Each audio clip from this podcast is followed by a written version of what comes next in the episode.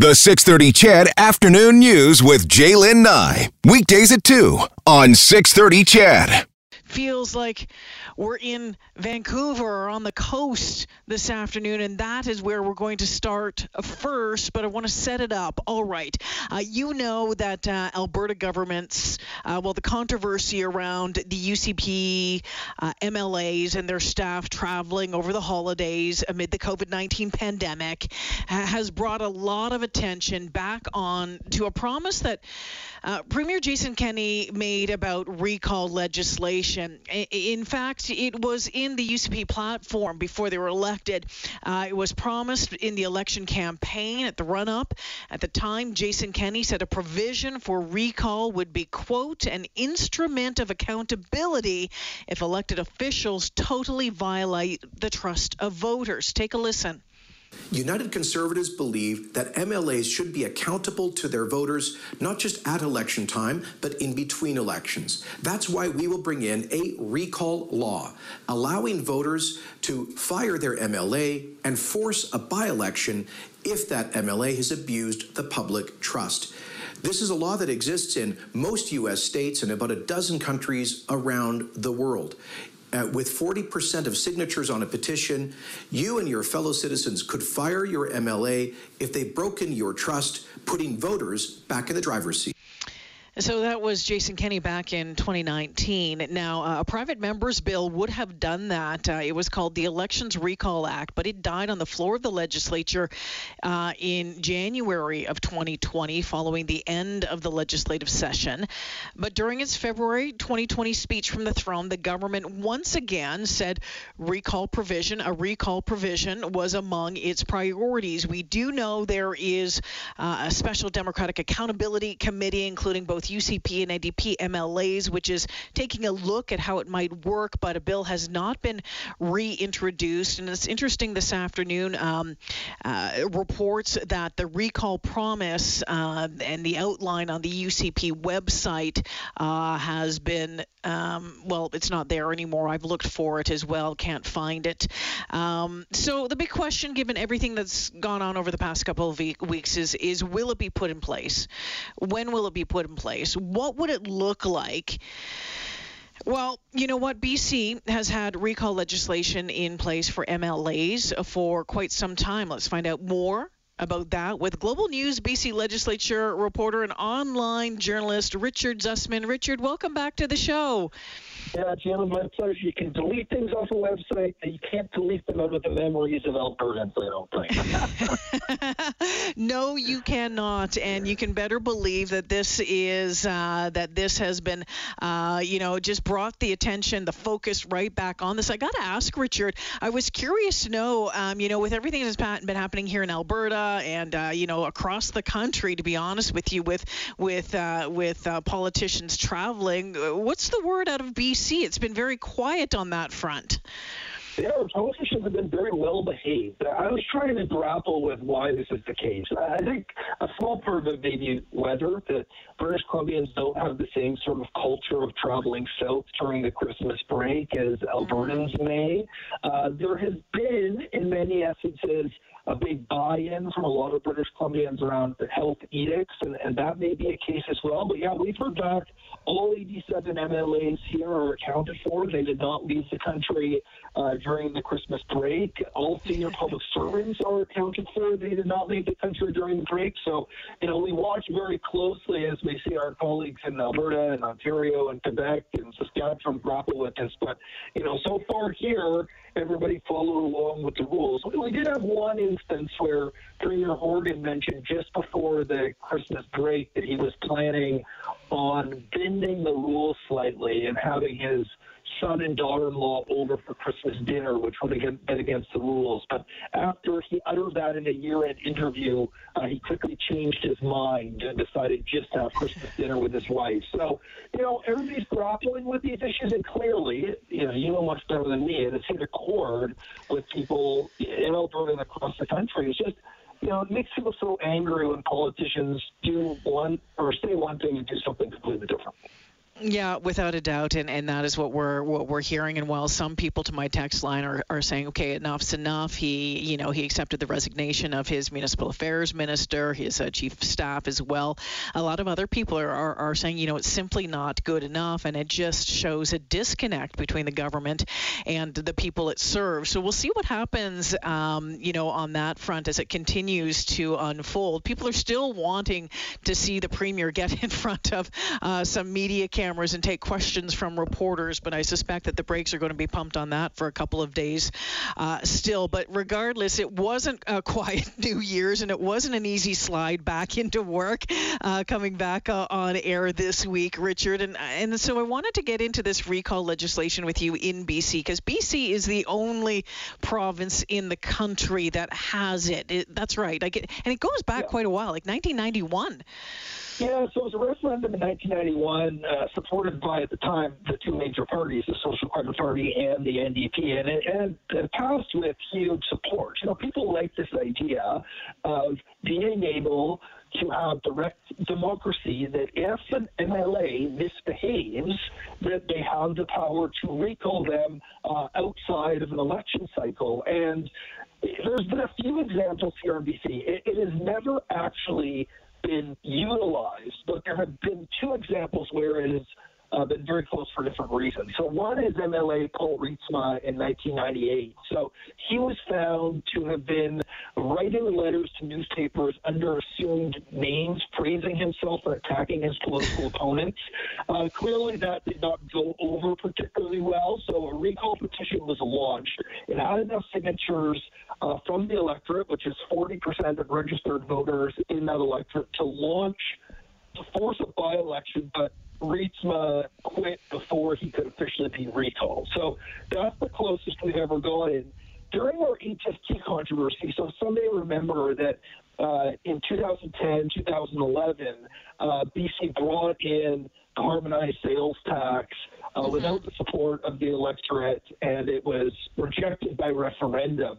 But at that point, there was an aggressive recall campaign, and there were a few different ridings uh, that got very close to target government MLAs to be recalled. Again, they never got over the threshold. It's hard to get 40% of all registered voters in a riding to sign up to be verified but it is a tool that is at the disposal of the electorate if they are frustrated and angry about the actions of their MLA. It's it's interesting because again, this is just for uh, uh, like MLAs. Here, the talk has been over the past couple of years that that recall legislation could also include, uh, you know, m- municipal, yeah. Uh, you know, city councilors and, and that sort of thing. I, am wondering in part. I mean, you, you, look at how that that came in, the support for it back in in, in 1991. This overwhelming support. It's only been used a, a couple of times. Uh, you know, as you as you mentioned, and you know the the situations are, are around that. Richard, is it just good enough to have it on the books? Is it, do you think it's something that um, that um, provincial politicians have in their back of the in the back of their mind when they're maybe making decisions about what to do or what not to do, or do they really give a crap about it because it is so hard to get that forty percent? Yeah, so I think that's a really important point doing that we should have the tool. Like there should be a threshold. It shouldn't be you know, you know random 500 signatures and all of a sudden you have a vote to recall someone from their job. But 40% sets a target that it will require work from organizers to go get those mm-hmm. signatures, and there needs to be a substantial enough feeling amongst the electorate that this is something worth doing. So that's why a high threshold is important, and I do think it uh, puts sort of in the back of the mind of politicians as they make decisions that this is a possibility. I don't think any of the MLAs in Alberta if there was this legislation, would have thought twice about going on a trip to Hawaii or going on a trip to the United States. But I do think it provides greater accountability overall for politicians to say, you know, we need to be accountable to our electorate, not just every four years, but every day, every week, every month. So they are our employers, and we need to be accountable to them as our constituents, as the electorate. BC has recall legislation, and uh, we know that uh, there's been a lot of attention focused back on that given what's happened in this province over the past uh, week and a half. Richard Zussman, the Global News BC legislative reporter, joining us this afternoon to explore what that recall legislation looks like in BC because it is the only province in uh, in in the country that has that that 40% threshold. And you know, I've been reading some articles here about you know the potential of what the threshold might be here in in Alberta. That threshold is is a, is a real fine line, isn't it? Because it has it has to be you know, I guess it, it, has to be achievable for um, for for voters or for the people who want to do something maybe uh, for an elected official. Um, it, it, but it can't be it can't be too low um, that it could just be used willy nilly. But it can't be too high that that there that it might not ever be used successfully. That's that's a real fine balance. It is. And uh, right now, during a pandemic, it would be incredibly challenging, right? So often these are run by petition drives where you have volunteers and organizers going door to door, standing on street corners, you know, going through the community to gather these signatures. That's not possible right now during COVID. And the yeah. way it works here in British Columbia is these would not be online petitions. You still need to go and get those signatures.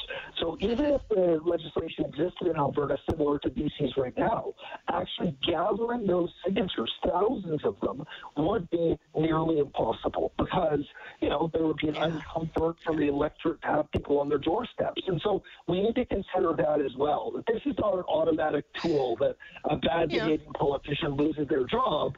But again, it is something a promise was made by Premier Jason Kenney. A promise should be kept by Premier Jason Kenney. Mm-hmm. And like all of this, I think it's the hypocrisy that is making people so angry.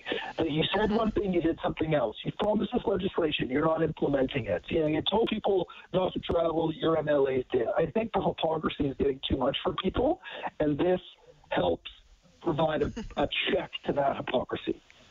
Uh, Richard, before I let you go, I, am just curious because we haven't talked actually in a very long time. I'm not sure that we have we have talked during uh, during the pandemic, and and you know we've been following closely, of course, uh, you know just through the numbers because that's what we do. What what is happening in BC? Where are things standing uh, right now with um, the the pandemic, with the COVID situation in BC, and the vaccine rollout out there? Because there's yeah. a lot of questions about what's going on here. Yeah, very similar to what's happening in Alberta. You know, one of the challenges of BC are rural and remote communities. So the province yeah. has decided to provide the, the vaccination to a lot of those communities, and it's taking time to get the vaccination there as well. And like Alberta, there's been a struggle with training people to actually administer the vaccine. We haven't had the same sort of issues, though, on vaccinations uh, being spoiled or, or concerns mm. being raised around that issue. I know that that's been addressed in Alberta uh, as not completely true, but we haven't yeah. even had those issues raised here in British Columbia. And then in terms of our cases, we've had incredibly low testing numbers over the last few mm. days, so it's really, really hard to gauge where we're at in terms of new cases. Our hospitalizations are going down, but only slightly.